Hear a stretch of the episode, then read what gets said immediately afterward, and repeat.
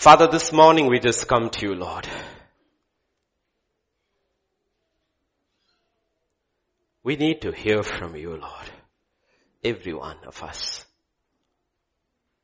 Every one of us. So I pray, Lord, act of will, an act of faith. Flesh will die. Because your word is spirit.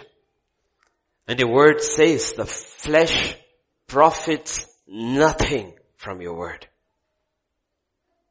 When I pray, I speak, Lord, every one of us here, our flesh will die. And spiritually we will come alive. That we will be able to discern what the Spirit is saying through the Word. Because you alone have the words of life. So speak to us this morning, Father. We sit and we wait at your feet. For in Jesus' name we pray. Amen. Amen. Amen. Nehemiah 2 verse 13 and 14. Watch night service Sunday, uh, Wednesday night or Tuesday night. When we began the new year, we saw the promise, the promise of the Lord and the exhortation of the Lord for 2020 was to arise and build. To arise and to build. And the Nehemiah said, I have the king's permission.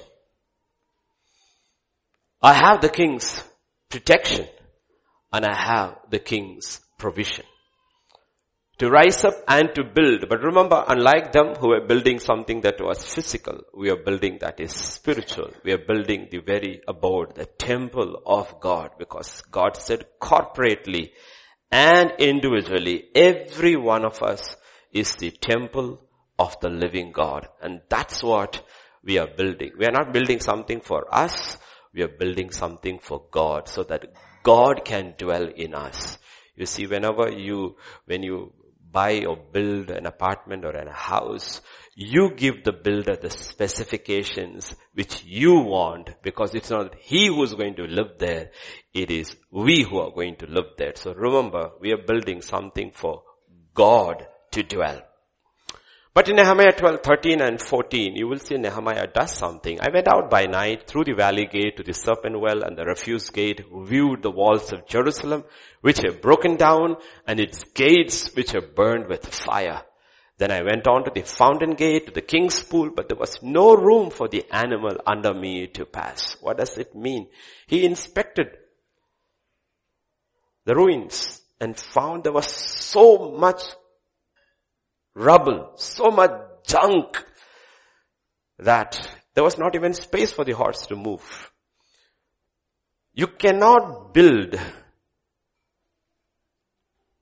on the rubble of your old life. You cannot build on things of the past. When God builds, you have to remove everything. You have to have what is called a fresh beginning, a new beginning. That's exactly what salvation is. And so many of us, we actually struggle. They'll be part of what we heard yesterday and uh, something else too. For many of us, our struggle is we try to build on something that was already there. And it doesn't work. And our foundations are very shaky. Scripture defines salvation this way in 2 Corinthians chapter 5 and verse 17. Therefore, if anyone is in Christ, he is a new creation. All things have passed away. Behold, all things have become new. It's a new creation. Everything before Christ has to pass away. This is a definitive statement primarily as we go through this process of salvation, everything of the past has to pass away. And the faster you do it, the easier it is to experience the new creation, to build. Even who you and I were before Christ has to pass away. God is not repairing something old. He's not. He's starting something absolutely altogether new. If you look at Noah, when the flood settled and the ark settled and the waters receded, when Noah came out of the ark, it was a new creation, technically, but the man was old. That's why, before you know, the whole creation had fallen back to its old ways. Because the man was old, though the creation was new. But with us, the creation is old. The man is made, made new. We are made new. The creation is still old. The same Noah's creation, we are living in it. But we have been made new. So you have to look at it very, very clearly. Who am I? And this is what 1 John 2:17 says. The world is passing away. The lust of it, but he who does the will of God abides forever. There is this new creation which will abide forever, but the world is passing away. Creation is passing away. In 2 uh, Corinthians 4, 16, scripture says, we do not lose heart even though our outward man is perishing or passing away, but the inward man, that's a new creation, is being renewed day by day. The outside man is perishing. Everybody, the outside man is perishing. It is perishing. Whether you like it or not, whether you don't feel it or not, everybody is out. And almost everything that's going through your mind now if it is not the word, is connected with the outward man. The outward man and the world. Outward man is passing away, the world is passing away. The inward man is being renewed. And all Jesus said is for the inward man. He says, my word is spirit and life. The flesh profits nothing. Nothing. So if you're sitting here in flesh, you will be bored. But if you allow the Holy Spirit to quicken your mortal bodies, you will receive, as many asked in the prayer request, what God has for you specifically. For you today. What you need, your spirit needs to hear, you will hear. And this is the battle we face daily. We face the battle of the old man and the new man. And you're facing it now. For me, it's very easy because I'm preaching the word, so I'm focusing Easy to focus on the new man and God's word, but you are sitting there and staring at me, but your mind might making circles around General Bazaar.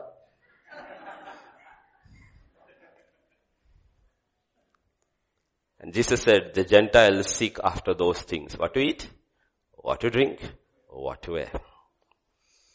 Can add many to that list. Those days life was simple. Today, who to marry, what to look, what app to download. So there is the old man and the new man. To the old man, the law was given. To the old man, what was given? The law was given. You have to understand whether you are a believer sitting here or you are not a believer sitting here. You are an unbeliever meaning you don't know Christ. You heard about Christ, but you don't really don't know Christ. Or you haven't even heard about Christ. It doesn't matter. Everybody is under the law. If you are not in Christ. And the law works for you. This is how scripture says in Romans 2. For as many as have sinned without the law will perish without the law. So how can you sin without the law? Because through the law you have knowledge of sin. But God says no, it doesn't work. Because you don't know the law does not mean you don't sin. Because whether you know gravity or not, if you jump, you fall. Oh, no, I don't know gravity, so I will not fall. Try it. Try it. Like the laws of nature, God has ordained His spiritual laws. So scripture says, for as many as have sinned without the law, you're outside the law, you perish. And as many have sinned in the law will be judged by the law. For not the hearers of the law are just in the sight of God, but the doers of the law will be justified. For when the Gentiles, those who do not know Christ, do not go God, who do not have the law, by nature do the things in the law. How do they by nature do? Because inside the law is there. It is there. Though you may not have the Mosaic code, it is unwritten in your heart. The core of it is there although not having the law, are a law to themselves, who show the work of the law written in their hearts. Their consciences also bearing witness, And between themselves, their thoughts accusing or else excusing them. Let me tell you. Do you need to read the Ten Commandments to know stealing is wrong? So how did all the other people know stealing is wrong? Because it is written in their hearts. Now you tell me this question. Have you ever heard a cat say stealing is wrong? They do steal all the time. Hmm? They all steal all the time. Cats will steal any opportunity they get. You know why? It's not written in their hearts. They were not made in the nature of God. We were made in the nature of God. So there is this law of God, whether we know Him or not, written in our hearts and our consciences will judge us. That's the law. And the purpose of the law was very, very simple. Nobody can keep the law. We'll come to that. Leviticus 19 verse 1 and 2. And the Lord spoke to Moses saying, speak to all the congregation of Israel, children of Israel, and say to them, you shall be holy for I, the Lord your God is holy. That's the purpose of the law. The purpose of the law is to reveal the lawgiver. The lawgiver is God. So when you look at the law, you understand, boy, He is holy. That's why we are called preachers of the word. We are not called the word. He is the word. We are just preachers of the word. He is the word. The word became flesh and dwelt among us. And he says, if you have seen me, you have seen God. Okay? We are not the word. We are preachers of the word. We only take it and pass it on. So the law reflects the actual character of the lawgiver. The lawgiver is God. And God says, be holy. So I am holy. The standard is, I've set a standard. Be holy. How Lord? Like me. How do we know who you are? Read the law. You will know what you need to know about me. That's not all of me, but what you need to know of me in this life, you will know. When you look at the law and you look at my do's and don'ts, you will understand this kind of a person I am.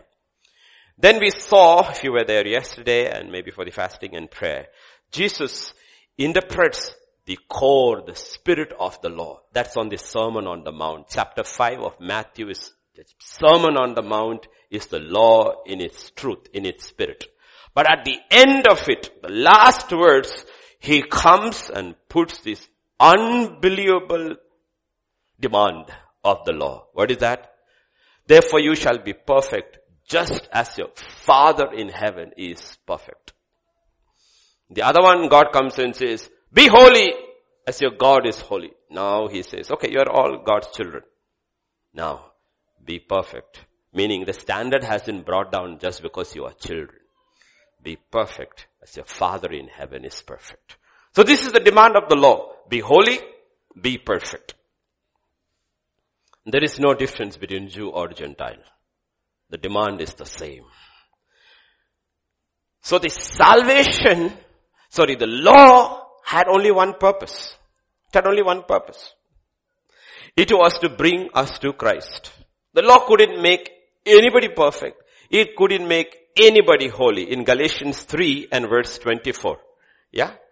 Therefore the law was our tutor to bring us to Christ that we may be justified by faith. What is the purpose of the law? The more you read the law, the more you hear about the Lord, all you can cry out is not how great I am. Lord, have mercy upon this reprobate. That's all. God says, understood. That's why I gave you the law so that you would come to my son. You would come to my son. Okay. That is what salvation is. That is what salvation is. Salvation means the law. But the problem is a lot of people caught in the law do not understand it. Whichever law they are in, they still try to meet the demands of the law, never able to fulfill it. Never able to fulfill the demands of the law. So how does salvation, Jesus and the law come together? I'm going quickly, okay? Because some of you or many of you have heard it. If you don't, you can listen to pastors. The first half of yesterday morning's message, it's in English and Telugu, you will understand it better. But this is what Jesus said about the law. Do not think that I have come to destroy the law or the prophets. I did not come to destroy, but to fulfill. So he says, I have come to fulfill the law. So how did he fulfill is different.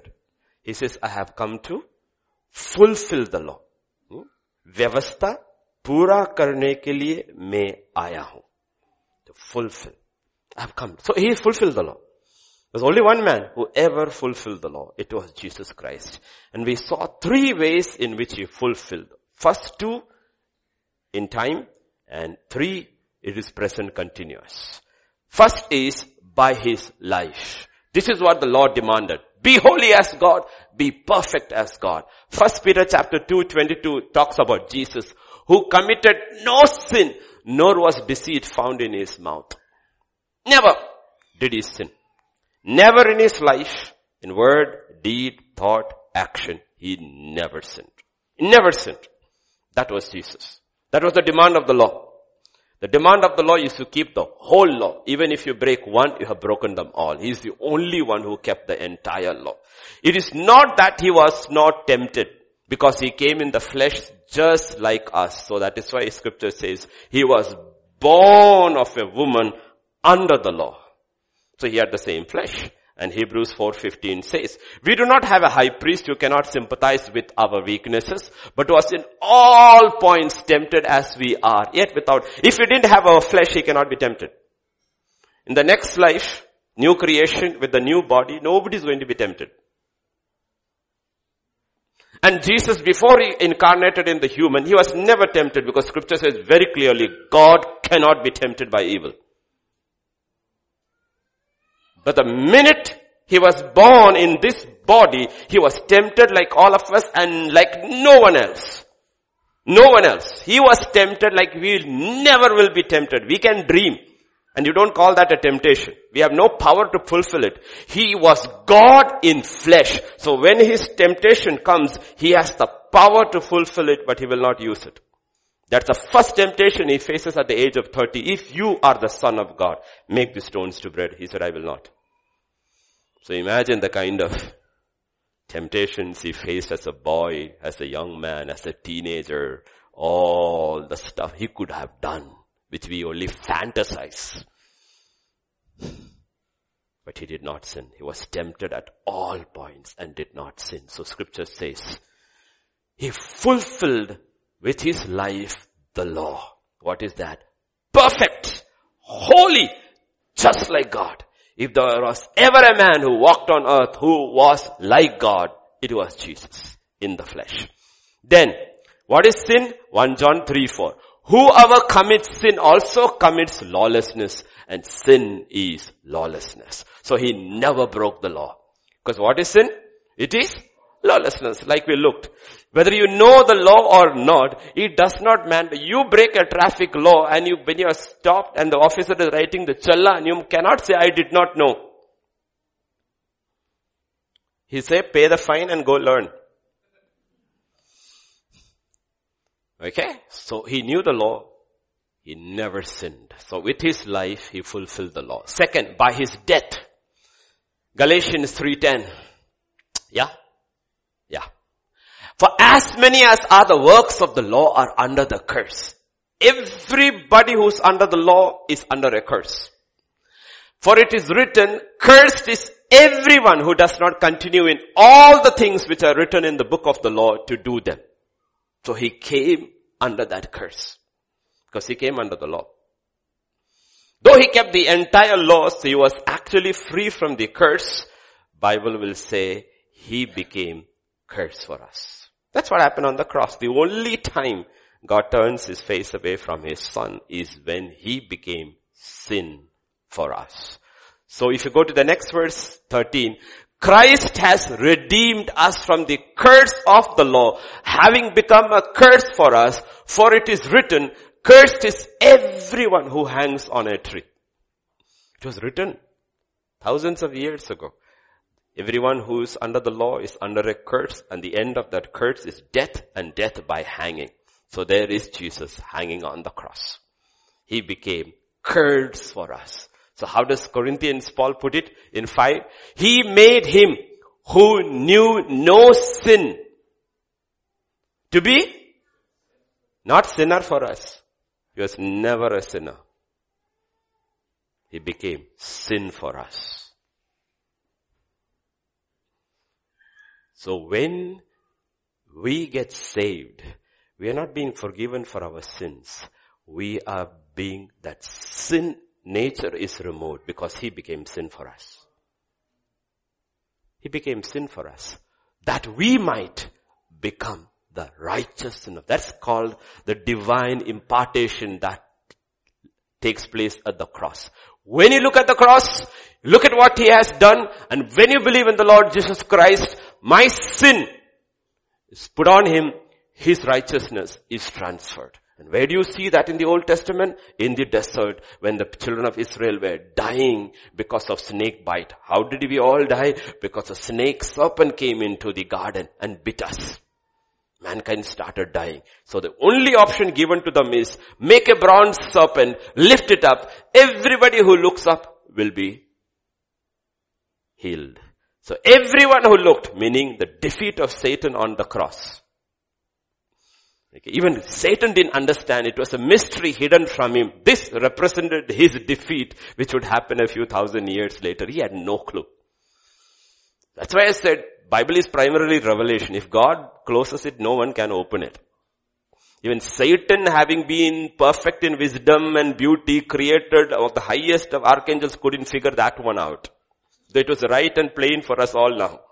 He couldn't figure. If, because scripture says if he had known that, he wouldn't have crucified Jesus. He didn't know. So this is where Jesus fulfills the law by his death. He fulfills the law by his life. He fulfills the law by his death. And now third, when salvation takes place, what actually happens is Christ is born in us. Christ is born in us. That's actually what happens. Christ is born in us. It's a divine thing that happens. When you believe the word of God is like a seed, it comes and births Christ in our spirit. Now what happens? It's, it's strange.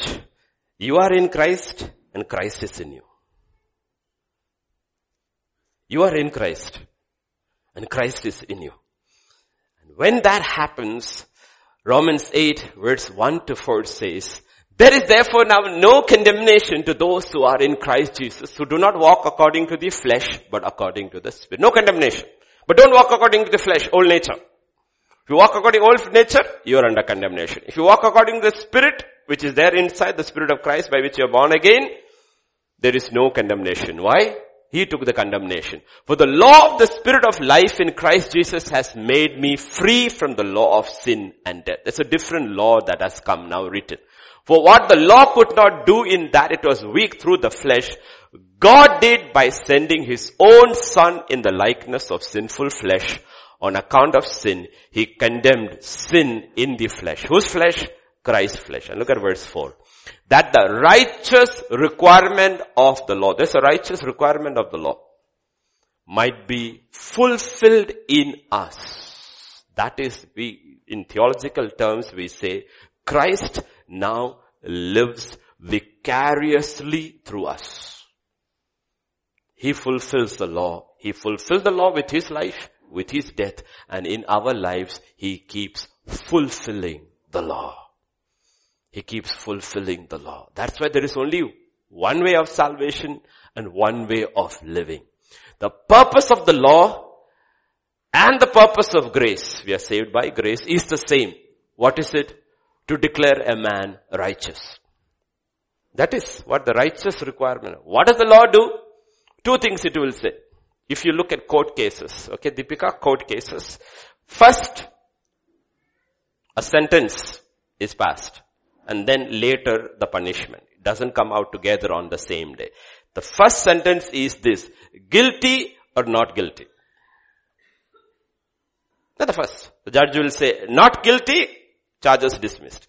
Guilty, then what all counts, it will be given. The next hearing, he will tell you what is your punishment. So the law will proclaim two things, righteous or unrighteous. That's a demand of the law. Righteous or unrighteous? What does the law tell about everybody? Unrighteous. In Romans 3 verse 21 and 22, now the righteousness of God apart from the law. There is a righteousness of God with the law. There is a righteousness of God apart from the law. The righteousness of God with the law is what Jesus fulfilled. It is possible to be righteous according to the law. Technically, theoretically, practically no. Nobody can. Why? Because we are born in sin. Let me explain to you. We did not become sinners because we sin. We are sinners, therefore we sin. So it doesn't matter how many good things you do. It's irrelevant before the law because you were born a sinner. That's what David will say in Psalm 51. Shaped in iniquity, conceived, born in sin. So there is no escape for man because he will ultimately sin. And the law demands perfection. It doesn't demand 99%. It's irrelevant. No entry. 99.99% no entry into heaven, into the presence of God, unless you're 100%. That's the nature of the law. The law has only two verdicts. Guilty or not guilty. It's not somewhat guilty. Nothing like that. Guilty or not guilty. And this is the requirement. Therefore, the righteousness of God apart from the law is revealed. Being witnessed by the law, both the law and the prophets were showing to that. Where a school teacher telling us to the coming Christ. Even the righteousness of God through faith in Jesus Christ. To all and on all who believe, for there is no difference. And the problem with mankind is they cannot believe it is so simple. No, no, no, it is not possible. I need to say a few prayers and fast three days. But God says, you can do whatever you want. You will be never be declared righteous. To be declared righteous, there is only one way. Faith in Christ alone. You have two ways. One is the way of the law. The other is the way of Christ. You can choose, God says. The problem with the law is this. In Galatians 2.16, knowing that a man is not justified by the works of the law. Justification is where you are declared not guilty. Nobody is declared not guilty by the law. But by faith in Jesus Christ. That we might be justified by faith in Christ and not by the works of the law. For the works of the law, no flesh shall be justified. Get the trap people are got into. Because every religion is a set of laws. Every religion is a set of laws. Do's and don'ts. And God says you can try to keep it as much as you want. At the end of the day, the verdict is guilty as charged. The wages of sin shall, is, all have sinned. The wages of sin is death eternal separation from God. The Lord justifies no one. And Galatians, that's what we looked at, right? Galatians 3, 21 to 23. What else did the, the law do? Is the law against the promises of God? No.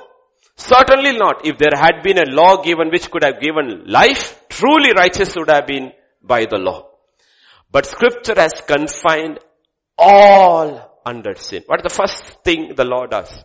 Everybody is locked under sin. The law is not making you sinners. Declares you are in sin. So whatever you do, that nature will ultimately manifest. That the promise by faith in Jesus Christ might be given to those who believe. The only way you will come out of that prison is believing in Jesus. He goes, takes you out. That's why Ephesians 4 says, He took captivity captive. Everybody who was taken captive by sin and had to go through pay the wages of death who were imprisoned in paradise. When he rose from the dead, he took them up. Everybody was set free. All those who believed in him by faith were set free. He took captivity captive because who did the, this imprisonment? The law did it. The law has imprisoned everybody under sin. And then, but before faith came, we were kept under guard by the law were kept. The only thing that would get a man to escape was faith in Jesus Christ. So the question is, in the beginning, technically there was no law. Adam walked with God, Eve walked with God. It was beautiful. Fellowship, worship, work, everything was beautiful. Only one thing they were told, don't eat it. Once they ate it, sin came in. Once sin came in, the laws came in. So Galatians 3.19 says, why laws were given. What purpose then the Lord served? It was added because of transgressions. Transgressions. And it's still happening. Still happening. Every government in the world, when the parliament comes together, they keep on adding laws. Because transgressions are increasing, like I told yesterday. 75 years ago, 50 years ago, were there any traffic rules in Hyderabad? No. No rules. Not at all. No traffic lights, nothing. But today all this has come because transgressions. 20 years ago was there something called cyber security, cyber laws? Now there is cyber crime and cyber lawyers also. Why? Are these laws being added? Because transgression is increasing. People did not even know. Old days you went to a bank, stood in the line, wrote it, go took your money. Then ATM came, online came in and all the online thefts started. So you have cyber security and so earlier people stole from pockets, now they steal online. So new laws have to be brought in. Are you getting it? Law was added because of transgressions. But when you and I come to Christ and we believe in Christ, we are justified. We think we are forgiven. No, that's in the Old Testament. In the Old Testament, anybody who came to God and offered the sacrifice was forgiven. In the New Testament, nobody is forgiven. You're forgiven, yes. But it is more than that. You're justified. As if you have never sinned. That's what 2 Corinthians 5.17 means. Any man who comes to Christ Jesus is a forgiven sinner. He says no. It's a new creation. Absolutely new creation. All things have passed away and behold, all things have become new. Absolutely new beginning. Okay. And we have to be very, very careful about this. Very, very careful about it because the problem is this. Let me tell you what the issue is. the problem is this. When Adam and Eve ate of that forbidden fruit, a lot of people will say apple, apple, apple. There is no apple mentioned in the Bible. We don't even know. I think it was a fig because they covered themselves with fig trees, uh, fig leaves. So I don't know what it is. Maybe it was another tree whose leaves were big. I don't know what it was. But one thing I know, they covered with fig leaves. We have no clue what the fruit it was. Otherwise, if you eat apples, you should be getting more evil and more smart. It's not happening. All it does, it gives, doesn't give you gastrics. Okay. okay. That's a news for all of you. Little education from the secular world. If you have problem with your stomach, after dinner, eat an apple. It will settle your stomach. That's why in the old days they said an apple a day keeps the doctor away. Okay? It actually works. So here, once they ate it. Now what was the nature of that fruit? Knowledge of?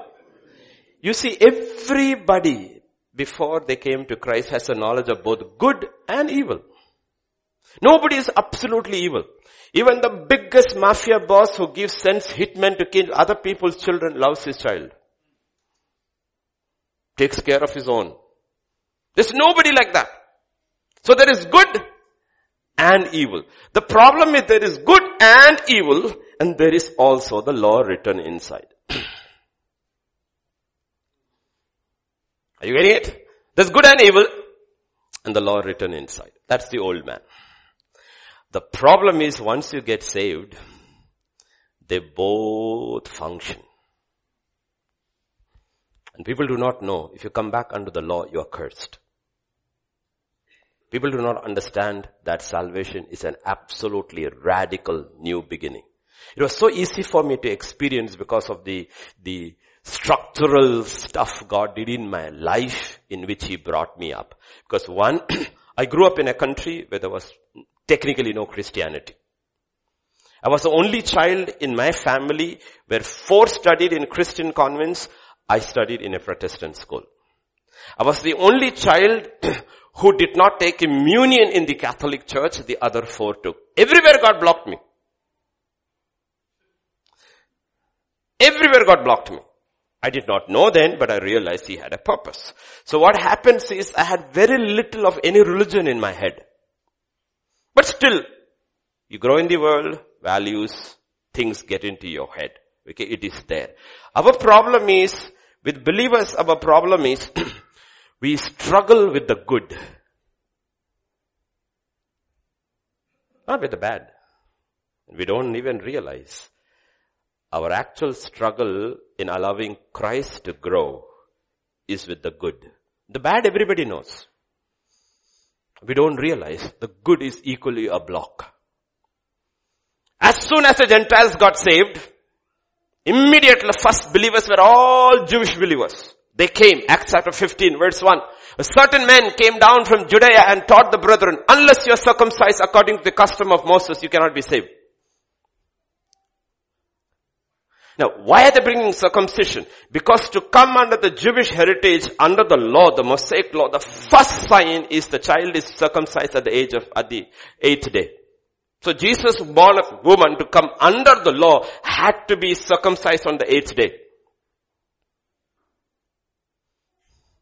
Are you getting it? So they said, no, you have to be circumcised. And the problem begins, and we looked at it in the previous messages and all, we looked at it. That thing is that the Jewish believer who is in Christ, the old nature and the law in him is trying to bring the Gentile believer who is also in Christ under the law. And Paul is literally mad you have to realize in so many of his letters, this issue comes in. In Galatians chapter 5, 1 and 4, I'll just look at the core of it. Stand fast therefore in the liberty by which God has made us free.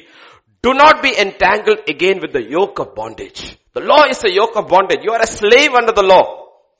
Indeed, I Paul say to you, if you become circumcised, Christ will profit you nothing. What does it mean spiritually? If you come under the law, grace won't work for you. The gospel is the gospel of grace. Grace is the power of the Holy Spirit that creates the new creation and builds the new creation. He says if you come under the law, grace won't work. You can choose law or grace. Christ, we, yeah, Christ will profit you nothing. And then, verse 3, again I testify to every man who becomes circumcised, that is a debtor to keep the whole law. He says, remember the nature of the law. If you break one, you break all. You go under the law, you keep them all. Not only that, you have been estranged, meaning alienated, separated from Christ. You who attempt to be justified by the law, you have fallen from grace. That's what happens. You fall away from grace. You fall away from grace. You're finished. Because the law was meant for the old man, which we call the flesh. The law was meant for the flesh. It was not meant for the new man. The law was meant for the flesh. So Galatians chapter 5 verse 16 to 18, I say walk in the spirit and you shall not fulfill the lust of the flesh. For the flesh lusts against the spirit, the spirit against the flesh. These are contrary to one another so that you do not do the things you wish. But if you are led by the Spirit, you are not under the law. What does it also mean? If you are not led by the Spirit, you go under the law. If you're not led by the Spirit, you're led by the flesh. The problem is you need to understand this. The flesh likes the law. Because the law was made for the flesh. The flesh likes the law. They were made for each other. The flesh likes the law. David has been walking in the flesh. He's committed adultery, deceit, murder, everything. And when Nathan comes and says there was a rich man and a poor man, a rich man did the poor man, he said, who is that? Oh, I shall kill him. Why? The flesh likes the law. So you are that man. The flesh likes the law. This is what we need to realize our own. Because the law is like so similar to truth, we will confuse one for the another without realizing we have been trapped. That's why yesterday I said, our problem is we are confessing of what we do and we don't get liberty. We don't confess of who we are. There are two confessions you make. Who you are in Christ and who you are not in Christ.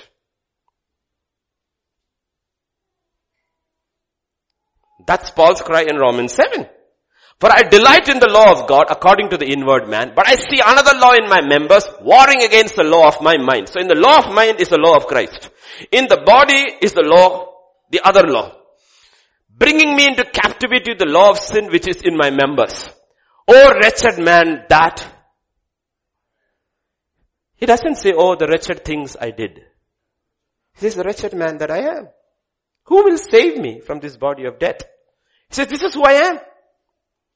Why do I do the things that I do? Because this is who I am.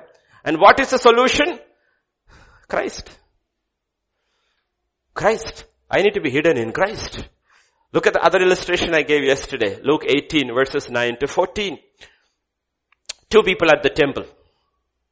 Also he spoke this parable to some who trusted in themselves that they were righteous. Remember the righteousness is what we are looking for and despised others.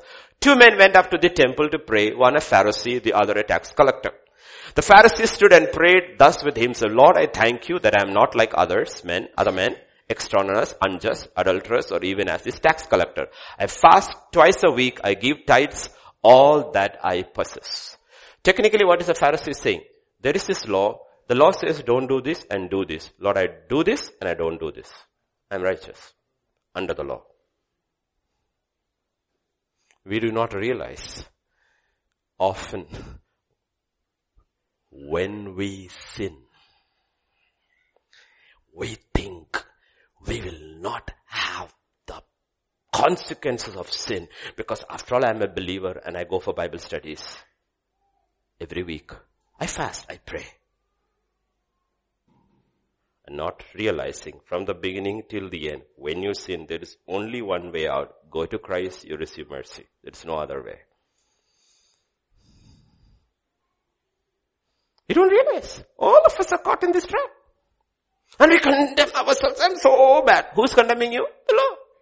How do you get a condemnation? By trying to do more good? No, going back to Christ. Your good is irrelevant. To get out of condemnation is only one thing. That's why God says, come boldly to the throne room of grace, receive mercy and grace for every need. You receive mercy. How many times? A billion times for the same sin in your life. You will get it. Because He said it so. If you don't get it, then His price was not enough. But grace is given so you are able to overcome. Maybe little at a time, maybe in one blast, whichever way you appropriate it. But you can. That's what grace does. Otherwise you will caught in the trap of the law. Look at the poor fellow who the sinner in the next. And the tax collector standing afar off would not so much as raise his eyes to the heaven, but beat his breast saying, Lord be merciful to me, eh? He said, this is who I am. He didn't mention any of the things. He said, this is who I am. Why do I do these things? Because this is who I am. This is who I am. And what did Jesus say? I tell you, this man went down to his house justified. He acknowledged who I am and God said, fine, I will justify you. Because there is no justification under the law.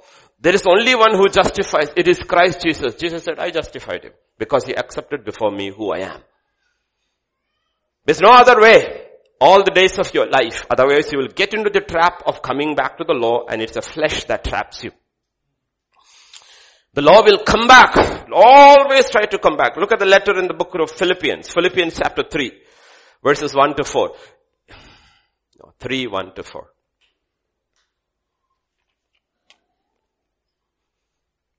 Finally, my brethren, rejoice in the Lord. For me to write the same things to you is not tedious, but for you it is safe.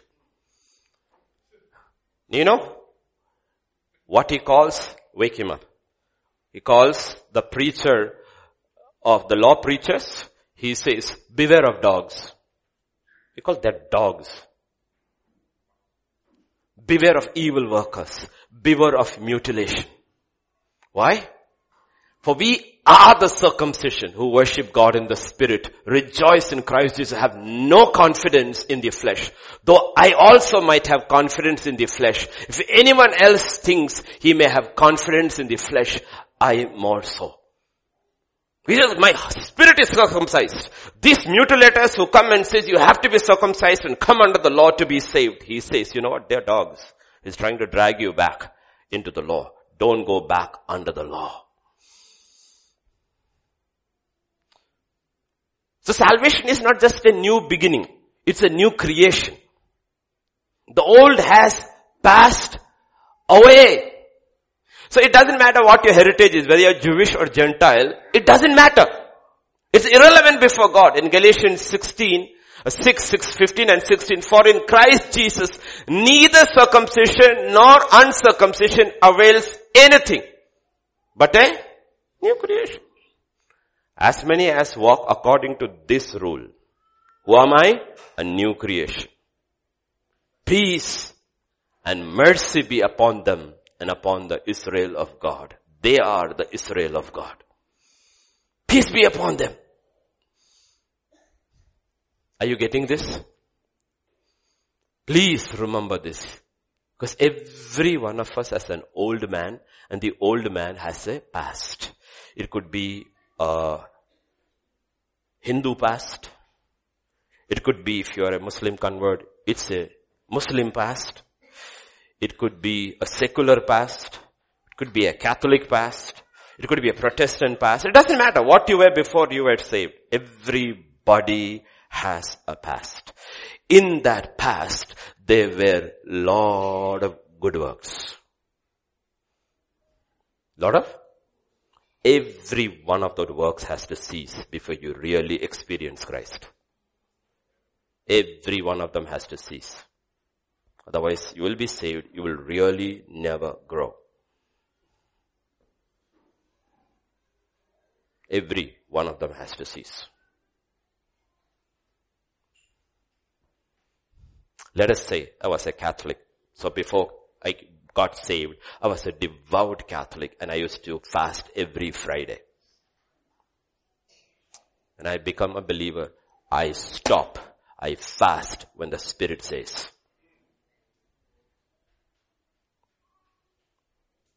Before I got saved, I might be a devout Hindu. I used to give alms to all the beggars. When I get saved, I stop giving to everybody except when the Spirit says. Because He is the steward of my life and my possessions. I am just, He, He, He's the Lord. I'm just a steward. That's what stewardship of life means. Otherwise what will happen? We will take pride in our good works. It's not your works. There is no man will stand before God and ever boast of it his works. The only thing that will be counted is what Christ did through you. Those are his works and not your works. And this is the struggle believers face. It's not that they are not saved, they are not growing because Christ is not allowed to grow because the law taps you.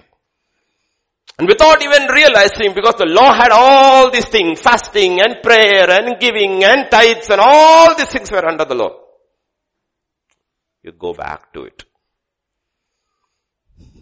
And without realizing, you also pray like the Pharisee, Lord, I fast, I pray, I tithe, and why is this happening to me? God said, I beg your pardon.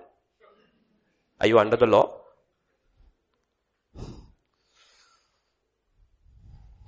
Everything has to cease. Everything has to cease.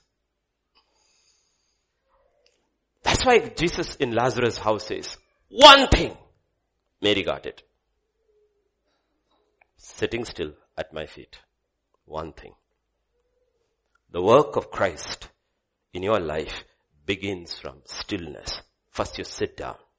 Stop doing all the stuff. Sit down. Do your regular whatever you are doing, but sit down. Hear and do. That's where it begins. Paul was a Listen to Paul's biography. It's very interesting in Galatians 1. I advanced in Judaism beyond many of my contemporaries in my own nation, being more exceedingly zealous for the traditions of my fathers. But when it pleased God, who separated me from my mother's womb and called me through his grace to reveal his son in me, he revealed his son. When I got saved, what I saw was Christ was in me. What did I do?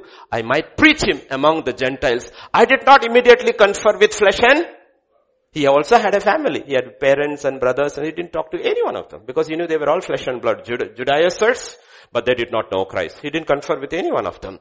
Nor did I go up to Jerusalem. To those who were apostles before me. What did I do? I went to he went into the desert for three years. Sat literally there with Jesus.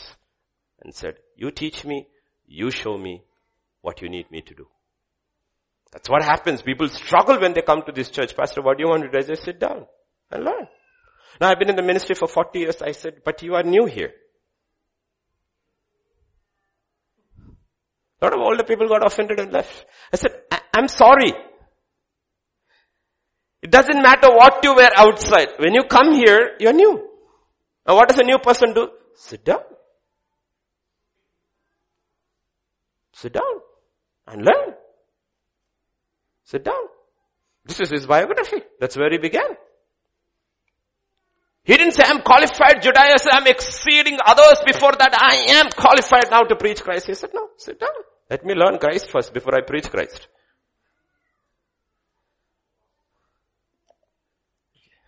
That's how his purpose was defined in his life. And that's where purpose comes. We have so many purposes. That's all good should be at the periphery or tertiary or whatever you want to call it. Secondary, whatever. Primary should be this man. This man in Philippians 3 8 says something. He says, in it I also count all things loss for the excellence of the knowledge of Christ Jesus my Lord. You know what? This guy is saying, all things have all passed away. All things are new. What is new? The only thing that matters is a new creation. Who is that? Christ in me. The only thing I want to know is Christ who is in me. I want to know Him. The for everything I do in life, the core is this. The core purpose of my life is I want to know, I want to have the excellence of the knowledge of Jesus Christ. I want to know Him. Out of that knowledge alone is a ministry going to result in his life. It should be true for all of us. Out of the knowledge of Jesus Christ, a work should result. People will not understand you. They will say you all kind of things. It is irrelevant to you because you know, you know him and this is what he wants you to do. That was his purpose. And people do not know everybody's heart it is there. Only thing you haven't realized it. We looked at times and seasons and all that, a time for this, time for this, time for this, time for this, time for this. When does that all stop? Ecclesiastes 3.11 says, He has made everything beautiful in its time, but He also puts eternity in their hearts. Okay? So there is so many things connected with eternity. A shadow is there on earth. We pursue all these things until we encounter the eternal one. Not eternity, the eternal one. When you encounter him, he should become your purpose. That's why Hindu, Muslim, Buddhist, Jain, Christian, everybody wants to do good works because eternity is in their heart. They know this will count in eternity. They are not doing it for now. They are not doing it for now. Everybody is doing it for the coming life in whichever way they have formatted it. They are doing it for us because they know eternity matters. And these things will matter in eternity. Me feeding the poor, the poor is giving me nothing, but one day when I stand, everybody has a concept about judgment. Every religion has a concept about judgment. So everybody is under the law doing good works, good works, good works, good works. Why? Because God put eternity into your hearts and the law also into your heart. But it says the whole purpose was to bring you to Christ. Without Christ you get nothing.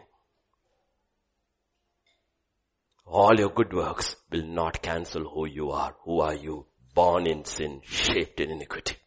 And every work of yours is tainted by it. I have to start all over, not with you, as a new creation. My son born in you. That is salvation. That's what Jesus told Nicodemus. A righteous man, Nicodemus, unless you're born from above by water and spirit, you will not see or enter into the kingdom of God. It was like a slap on this old man's face. He's a Sanhedrin, part of the Sanhedrin, a leader, a teacher of the law. He has been telling you, door closed. You cannot enter. You have to be born again. The eternal one has come to live inside of all of us. And I also feel many, I don't say, I don't using any number. Some of you are not saved. You have the, you have the idea of salvation in your head, but you don't have the person who brings salvation in your heart. There's a difference between two. One is an idea, the other is a person. The idea is good. It's a good idea. Doesn't save you. The person does. That's what Paul is talking about. He had the idea of the law, the law, the law, the law, and he says, according to the law, blameless.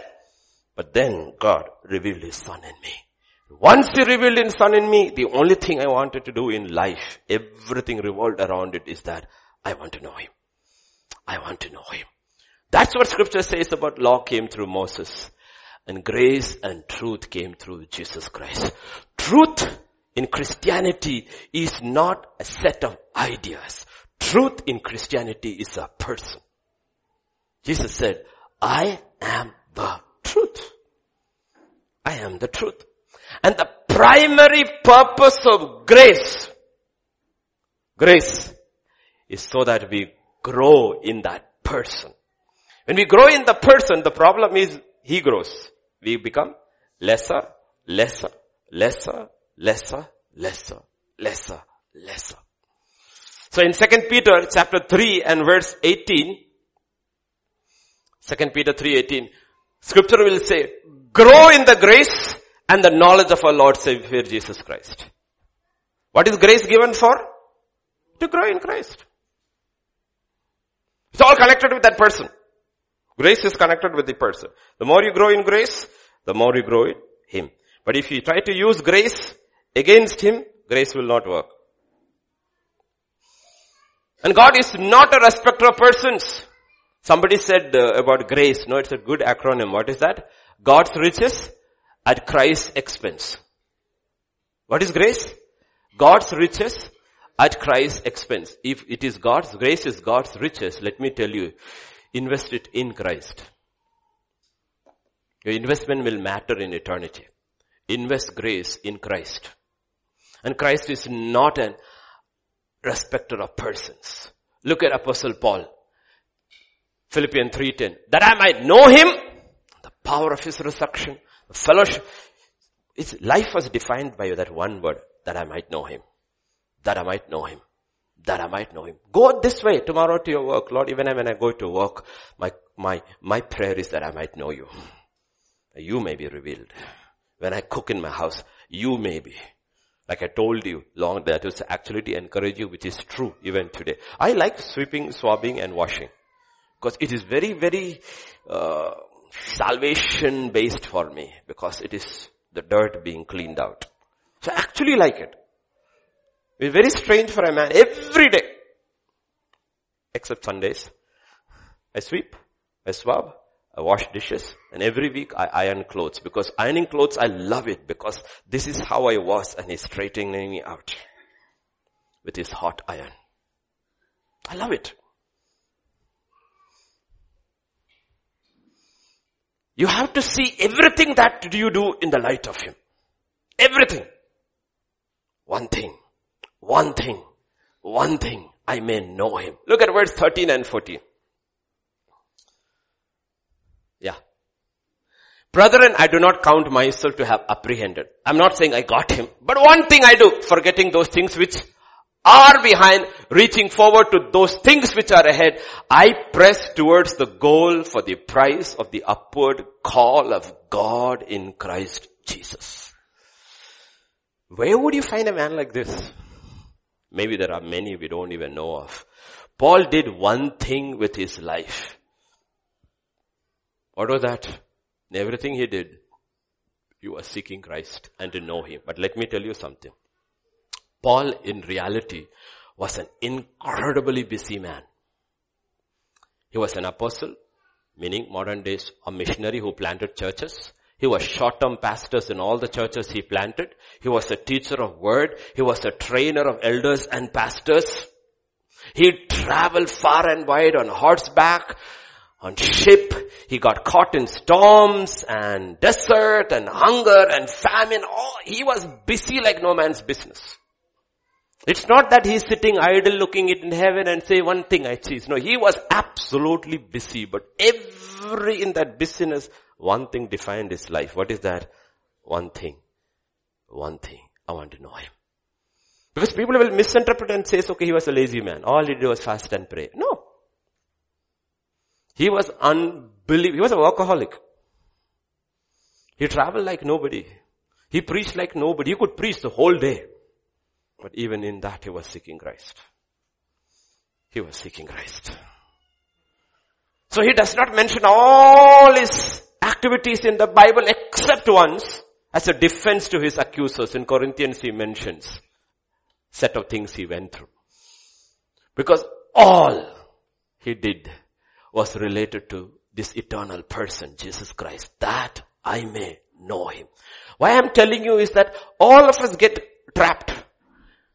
We could come towards salvation to a point like in a government job. After some time you know, अरे इतना ही है इसकी बात promotion नहीं है you settle down now you will go to government offices you will see they come first they take their handkerchief wipe it then they will put their tiffin dabba there then they will take their magazine and sit what are they government employees which government i don't know self government because they have decided this is it इसके ऊपर नहीं जा रहे I am also I am waiting for retirement and so many people have retired in the spiritual life They have settled down. What do they do? The same good works. One circle is there. They are not able to hear from God to stop.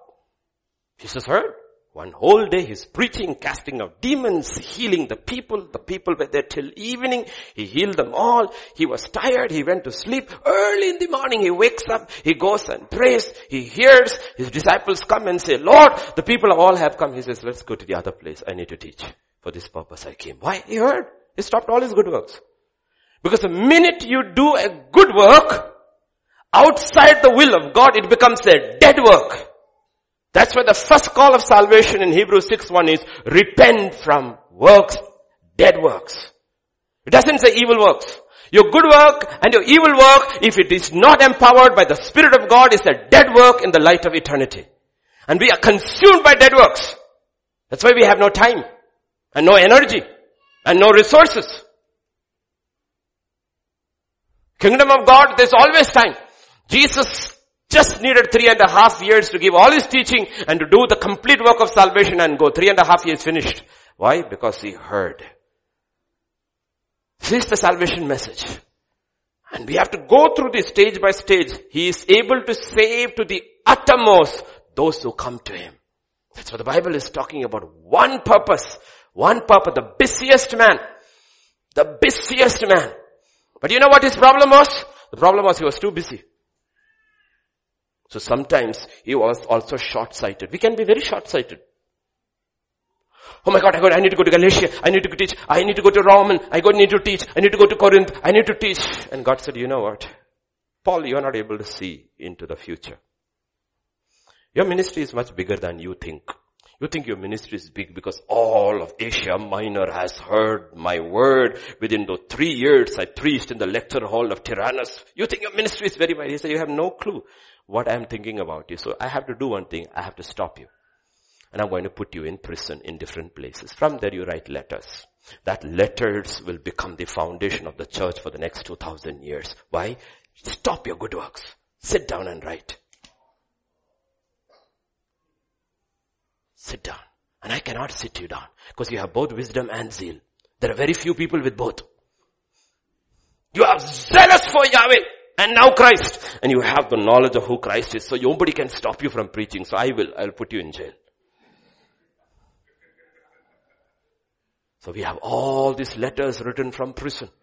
And we break our heads over it. Because it was not a good work. It was the work of Christ through Paul. So if you hear from Christ, you may not end up in prison.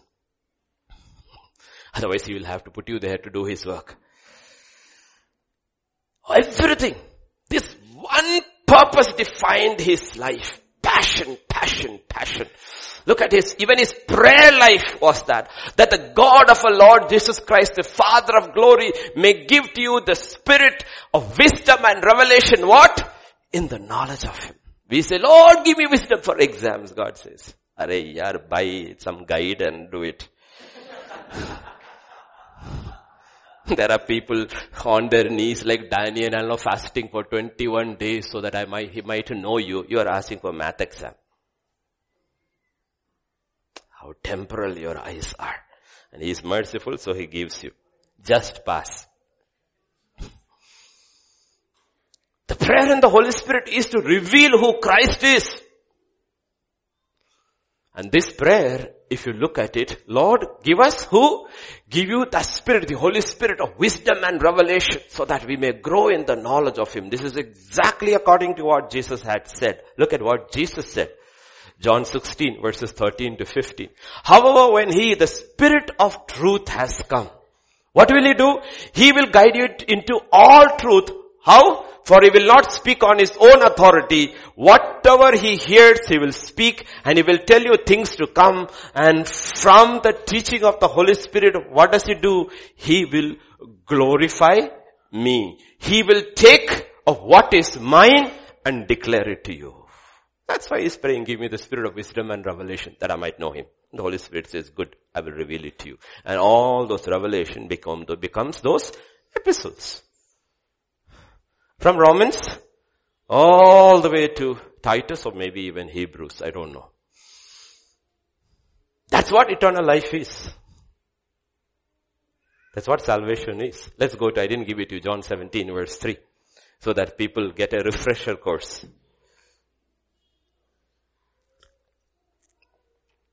There are two eternal lives. One is eternal life, which is called salvation. It is this gets another eternal life which is called forever and ever in hell. Both is eternal. What differentiates these two in one? This is eternal life that they might know you. So the question is not whether you're growing in life, whether you're growing in eternal life. Whether Christ. That's what his prayer was. I want to know him. Paul was a bachelor. But he was very romantic, no? When people are very romantic, they tu mere jaan hai. Paul was the only man who meant it now forever. Tu meri jaan hai. I want to know you. You are my life. You are my life. This is what eternal life is. This is what the new creation longs for. We saw in Galatians 6 and verse 15. Like old, nothing matters. It's a new creation. Think about a fish in water. It's its natural environment.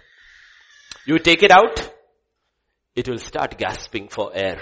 And if you leave it alone, you will see it flop, flop, flop, flop, and it jump into the water and it goes. The believer's life should be like that. In Christ is your natural environment. And you step out of Christ, you should be gasping for air. But it's the other way around.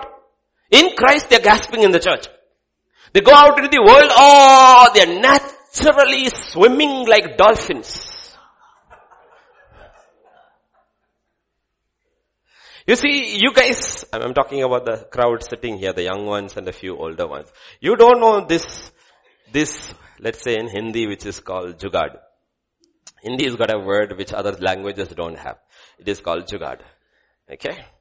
What you don't know is, I have something which is called a camera. There are eight cameras in this, so LHL is shown on this. LTD is shown on this. And I look at this and I look at this and I said, how can people waste time like this? Doing nothing. How can they? Wandering around, wandering around, talking. Yesterday something happened, everybody is there. I had to call and say, let them go inside. What are you watching, watching there for? No spectacle?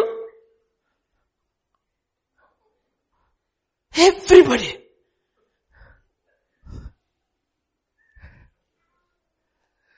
You know how we waste the most precious thing God has given to us in this life, which is called T-I-M-E.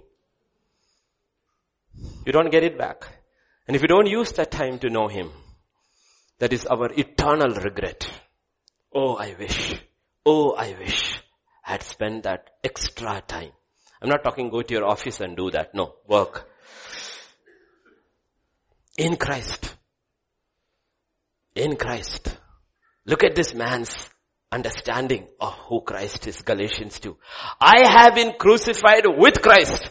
It is no longer I who live, but Christ lives in me. And the life which I now live in the flesh, I live by faith in the Son of God who loved me and gave himself for me. This is what he's saying. He's my life. I no longer live. He lives through me. That is, how does he live that? By, by faith. What does Corinthians 5 7 say? My just? For we walk. When you walk by faith, what happens? He lives. You die. He lives. You die. And to walk by faith, what is the first faculty which has to be touched? Ears. Faith comes from hearing from the my question to you is when you are sitting wandering around, why can't, all of you I see have gadgets. I know you are not listening to the word also. Why don't you listen? Why don't you carry? I, I think it's Anne who gave this. I thank you whoever it is. I love this. So easy to carry. Why don't you carry one? You have apps. Apps are good. Very good. I love the apps also. Not that I use it in the church. Because you can color code each passage. You're not studying the Bible. You're trying to get to know Him. Otherwise you will stop studying the Bible. It bores you. Everything is connected with a person. The problem is you get bored with the word is because you're still working under the law. Oh, I need to do my devotions. Who said? The law said. Three times a day I used to pray. I have to pray three times. Who said? The law said. Seven times I pray. Who said? The law said. Finally the man whose tabernacle God said who would rebuild, who break many of the laws, God, what does he say? Your praise shall be continually in my mouth. He began with three. You read by the order in the Psalms. It began with three. He went to seven and finally concludes by saying, your praise shall be continually in my mouth. Why? One thing alone I sought that I might dwell in your house forever where there is no separation. There is your presence. All I want to do is stand before you, sit before you and praise you. And who are you? King. That's what he's rebuilding. He's not building the temple of Solomon or the tabernacle of Moses. He's rebuilding the broken down tabernacle of David. How do you do it? By faith. By faith. Faith is directed against towards a person. Then you use faith to do what that person wants to do through you. That's how faith is used. So I told you yesterday if you were there, three traps the believer is set up with by the devil. And sometimes well-meaning people also. Either he takes you back to the law. And before you know, the yoke of bondage has come. Oh, oh, I didn't do my devotions today. Oh, I think God must be mad at me. Who told you? Who told you? Which law are you under?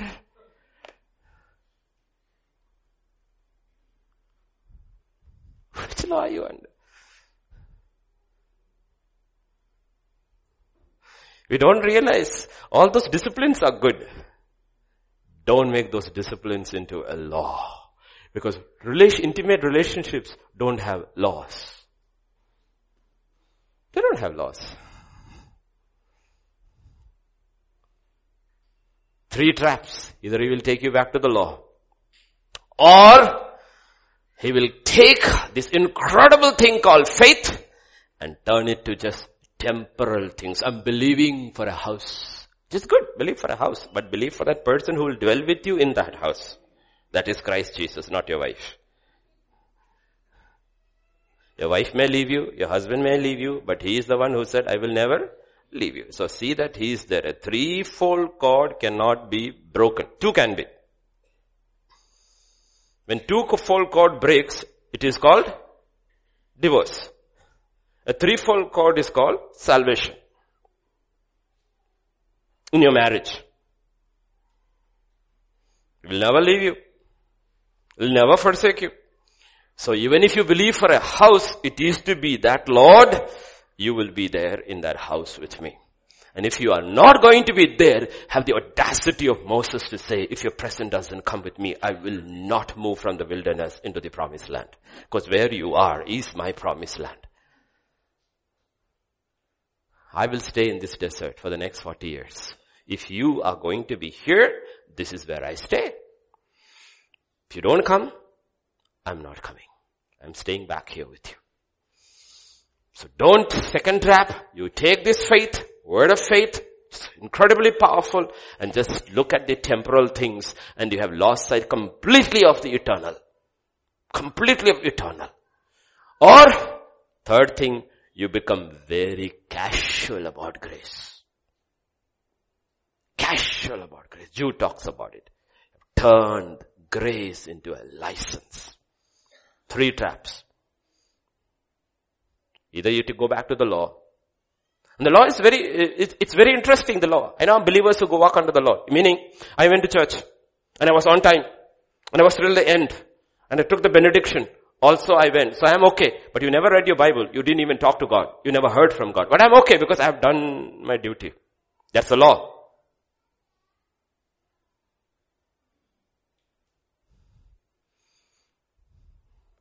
That's the law. It doesn't save you. Salvation is a living experience with a living person called Jesus Christ. Don't get under the trap of the law. Because the primary purpose of faith through which grace comes is to save us first and then to know Him. To know Him more and more and more and more and more. That's what Colossians 1.27 says. Christ in me, the hope of Christ in me. Where is your hope coming from?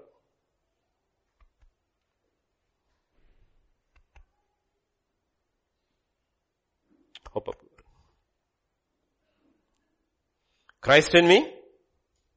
This is the mystery. Christ in you, the hope of glory. And that Christ is not an idea.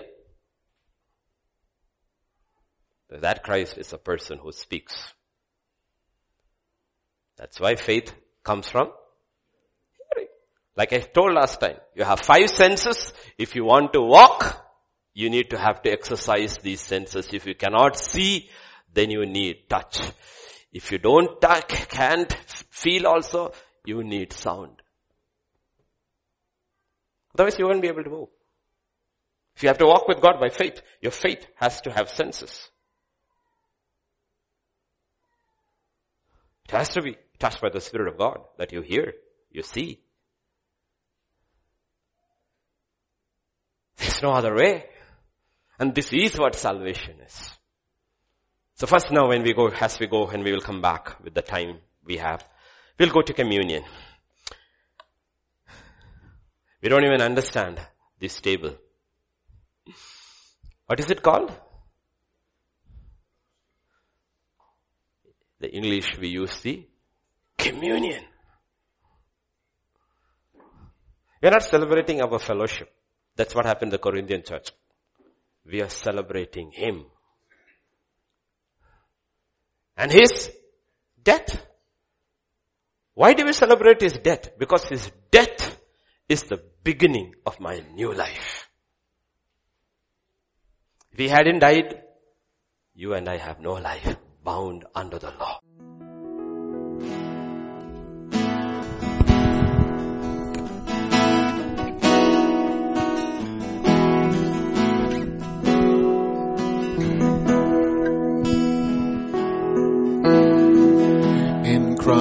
Alone, my hope is found. He is my light, my strength, my song. Cornerstone, this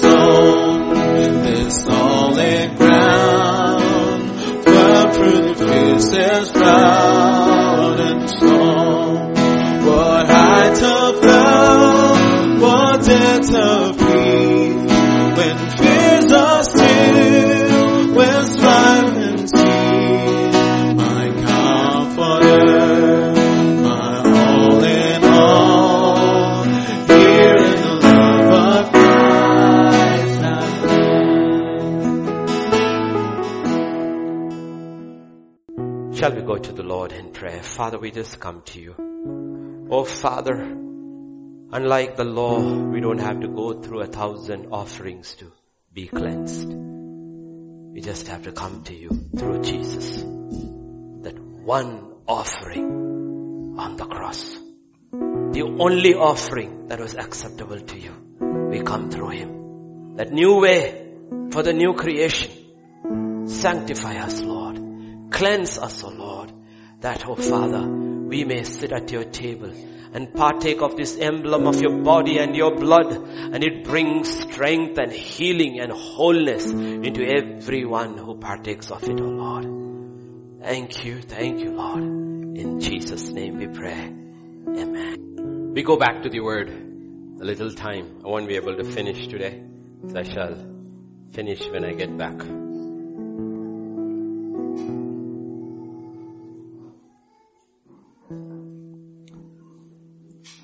Salvation, the gospel, life itself is about Christ. It's not about us. It's about Him. And if He is not first, that one purpose in our life, we may be saved, but we'll always struggle with our time, with our order, with our priorities, with life itself. Because you're not able to make decisions. You're not able to make decisions. Like we say, when you build the house, when you build the house, one stone is first laid. Once that stone is laid, then the rest is easy. Everything takes its shape from that. That is called, we have time, we'll come to that. It's called the cornerstone. If Christ is not your foundation and is just an add-on, it's not your foundation. You may be saved. I'm not saying. He's your foundation, but you don't recognize him as a foundation. You have believed, but you're not able to build. And Christ demands that from us. The demand of salvation. And people may mis- people misunderstood Paul all his life. People misunderstood Moses all his life. People misunderstood David all his life. But these were all people after God. Not what they could get out of God. After God. Because sometimes relationships can bog us down. How do you balance relationships? Because that's one primary thing for young people or older people. Relationship, because we are all caught in relationship. Wife, children, parents, all friends. How do you manage this? How do you balance this? How do you get the order in? The order is again the cornerstone. That is Christ. Love me with all your heart, all your might, all your strength. And if you don't, look at one example in the Bible and how that person is set free. Genesis chapter 29. When the Lord saw Leah was unloved, she opened her womb, but Rachel was barren. So Leah conceived and bore a son and she called his name Reuben. For she said, the Lord has surely looked at, on my affliction. Now therefore my husband will love me. What does Reuben mean? He has seen my affliction. Oh, the Lord has seen my affliction. I got my, but where are her eyes? Now Jacob will love me. Ah, I gave him a son. Leah, Rachel didn't. Now he will love me. He didn't. Jacob had neither eyes for Leah or God. His eyes were on Rachel only. And then, then she conceived again and bore a son and said, because the Lord has heard I am unloved, he has given me this son also. And she called his name Simeon. What does Simeon mean? He who hears. now my husband will hear me. God has heard me. Now my husband will love me. I've given him two sons. The culture, that's a big bonus. Nothing happened. She conceived again and bore a son. Now this time my husband will become attached to me because I have borne him three sons. She called him Levi, which means attached. His husband was still attached to Rachel. Nothing is happening. And a lot of people go through this. Is a relationship wrong? Is a longing wrong? Yes, when it becomes an obsession over God. Over God. More than God. Then she has a fourth son and she's set free. She conceived again and bore a son and said, now I will praise the Lord. Forget Jacob. I will look unto the mountains. Where does my help come from? Help comes from the maker of heaven and earth. Judah means And through Judah will come Jesus. Eyes are off. Balance. Absolute balance. We don't understand this. This entire Bible is a story of people who got messed up. Relationships, work, priorities, order, time. Are all our own issues, right? Own issues. Yet, how did Jesus come? John 1.16. Out of his fullness we have all received. Grace. Think about it. Grace is the absolute power of the Holy Spirit which will achieve God's purpose in our life. Grace. This is said in past, meaning we have to experience it functionally. But He has given us grace upon grace. What's the first grace? Ephesians 2, I think it's 7 or 8. Yeah. By grace you have been saved. Through faith. What is the first grace I received? You received salvation. Saved by grace. Through faith. And when that happened, what happened? Look at 1 Peter chapter 2 verse 4 and 6. Coming to him as to a living stone, rejected indeed by men, but chosen by God and precious. You also as living stones are being built up a spiritual house, a holy priesthood to offer up spiritual sacrifices acceptable to God through Jesus Christ. Therefore it is also contained in scripture, behold, I lay in Zion a chief cornerstone, elect, precious, and he who believes on him will by no means be put to shame. When we went to him and he came to us, a stone was laid, the cornerstone. That is the first stone laid by grace. You were saved by grace. And after that, God is starting a building individually and corporately the church. He's building. Look at Zechariah chapter 4, 1 to 5. Okay? I don't know whether we have time to finish it. Now the angel who talked with me came back and awakened me as a man who is wakened out of his sleep. He said to me, what do you see? I said, I am looking. It's a vision, okay? I see a lampstand of solid gold with a bowl on top of it and the stand seven lamps with seven pipes to the seven lamps. Two olive trees are by it, one at the right of the bowl and the other at its left. So I answered and spoke to the angel who talked with me saying, what are these, my Lord?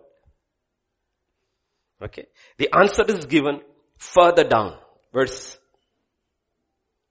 The angel who talked with me answered and said, do you not know what these are? I said, no, not.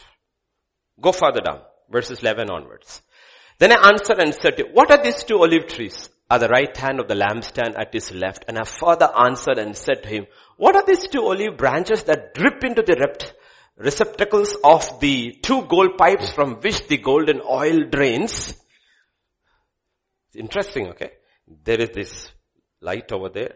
There's this bowl over there, this olive tree over there, and from the olive tree the oil is dripping and going and feeding the lamb, and the light is forever burning. That's what he says. These are the two anointed ones who stand beside the Lord of the whole earth. We didn't get it, right? Go back to verse 6 onwards. 6, yeah. So he answered and said to me, this is the word of the Lord to Zerubbabel, not by might, nor by power, but by my spirit, says the Lord of hosts. The work which you do will not be done by you. It will be done by you. It will be my power. When you look, this is what you see. Verse 7. Who are you, O great mountain before Zerubbabel? You shall become a plain. He shall bring forth what? The capstone, not the cornerstone. Now it is a finishing stone. Like if you're looking at a pyramid, the final stone, it is done. The capstone with what? Shouts of? What was the cornerstone? Grace. What is the capstone? He says, every work that will be done by my son through you will be the work of grace, so that no man will boast.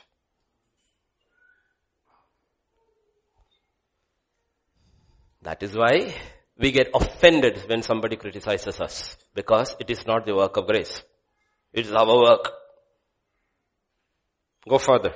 Moreover, the word of the Lord came to me saying, the hands of Zerubbabel have laid the foundations of this temple. His hands also shall finish it. Then you will know that the Lord of hosts has sent me to you. Zerubbabel is a type of Christ. He laid, he finishes. The entire work is the work of God alone. Out of his fullness we have received grace upon grace upon grace.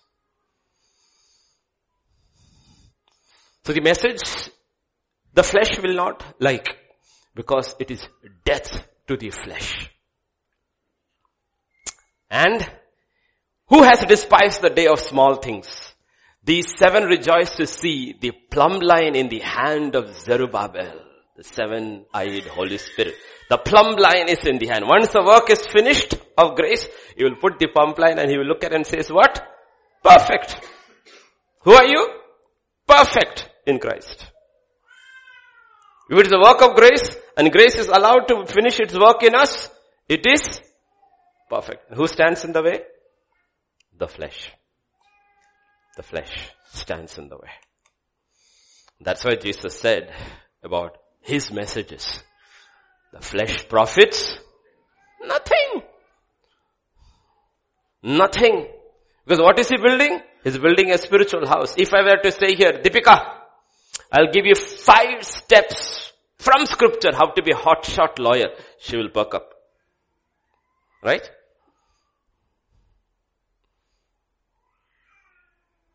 For each one. Hannah, new company. Six steps how to become the CEO.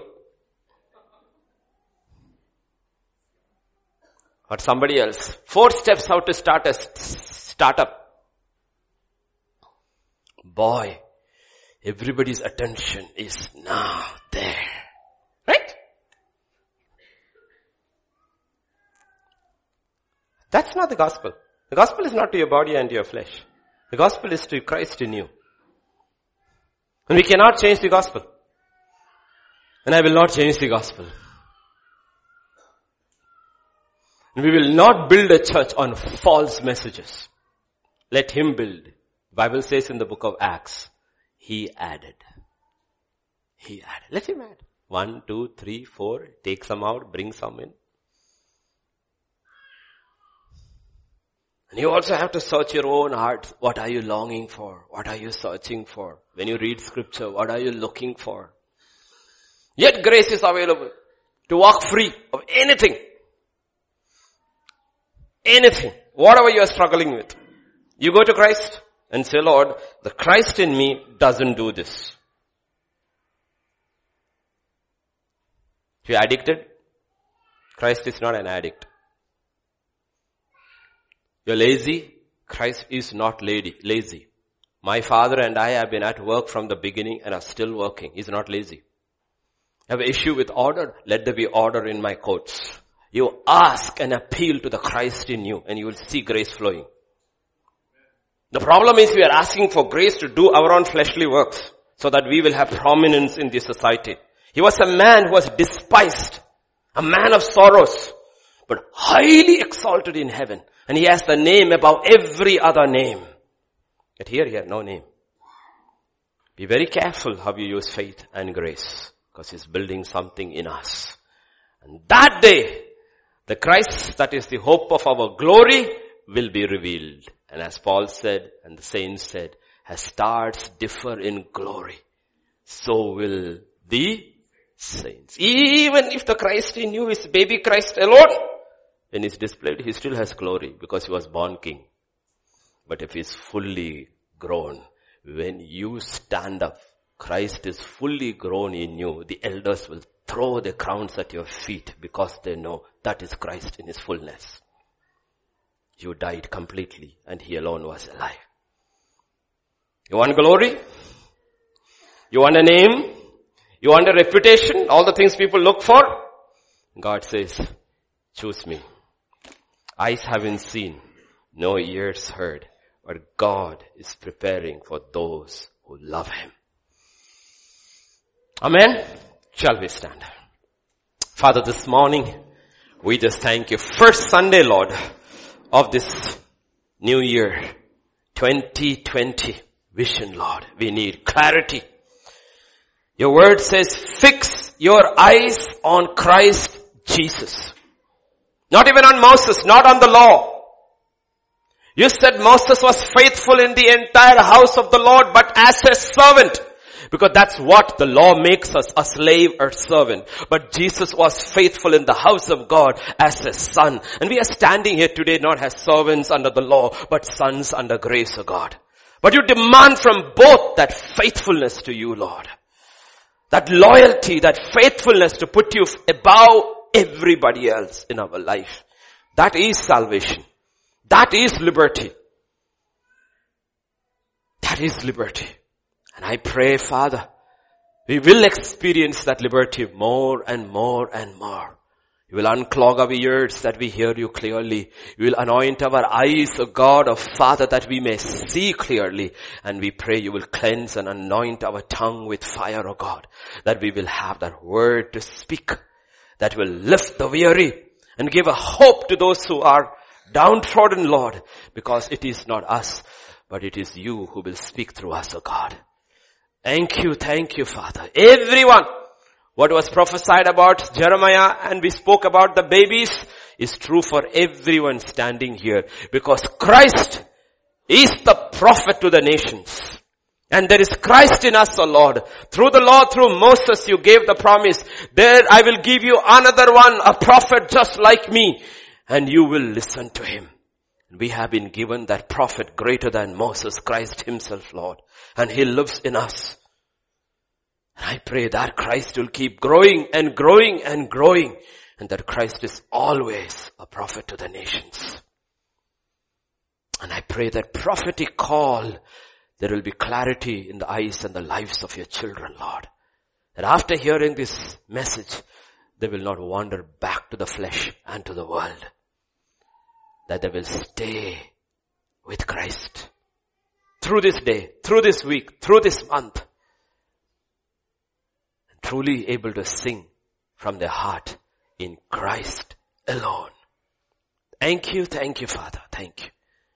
We bless your holy name Lord in thy house. We bless your holy name. We bless your holy name. And we proclaim and we confess with our lips, thine is the kingdom, the power and the glory forever and ever. For in Jesus name we pray. Amen. May the grace of our Lord Jesus Christ, the love of the Father, and the fellowship of the Holy Spirit rest and abide with each one of us. Amen and amen.